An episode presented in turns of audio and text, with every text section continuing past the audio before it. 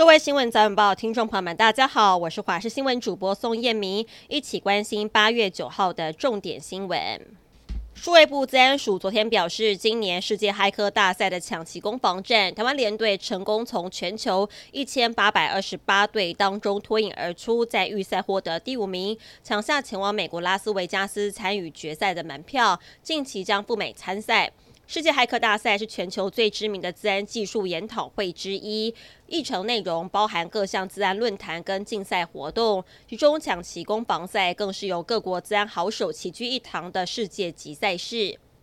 成都市大运昨天闭幕，台湾代表队这次市大运总共派出了两百一十名选手参加十六种运动竞赛，最终获得十金、十七银、十九铜，无论金牌或是总奖牌数都创境外最佳，仅次于二零一七年台北市大运在奖牌榜排名第八，仅次于呢是中日韩、意大利、波兰、土耳其、印度。根据国光体育奖章及奖助学金的颁发办法，预计国光奖金会发。发出新台币三千两百五十五万元。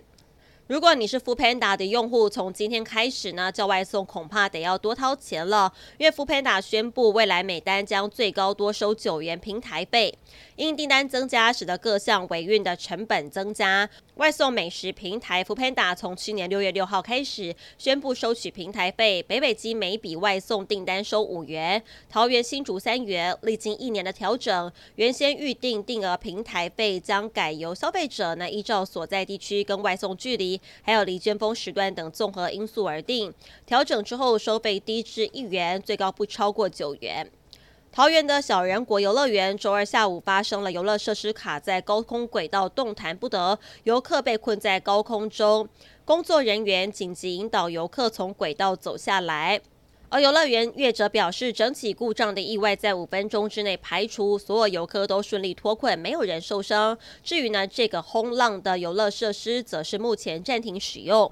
南韩近期恐吓性跟行凶预告频传，使得人心惶惶，并且引起了模仿风潮。南韩警方跟国会事务处八号表示，首尔市政府多名公务员收到了可疑的电子邮件，要求在八月九号下午三点三十四分以前杀害南韩最大在野党共同民主党的党魁李在明，否则就要引爆放置在首尔市某个图书馆内的爆裂物。警方获报之后，立刻出动特种部队，在国会大楼进行搜索检测，并且追查邮件来源。中国海警五号在南海南沙群岛拦截并朝菲律宾船只喷洒了强力水柱，遭到英美欧盟各国谴责。但中国海警八号在官方微博上也公布了一段影片，称是当天中国海警船对菲律宾尤纳扎五月二号游艇进行示警式的水炮喷射，并表示中方全程保持理性克制。而这影片也显示出中国海警队的水柱离菲律宾船只还有一段距离。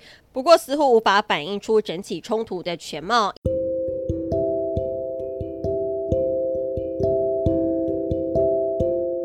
以上新闻内容，非常感谢您的收听，我们再会。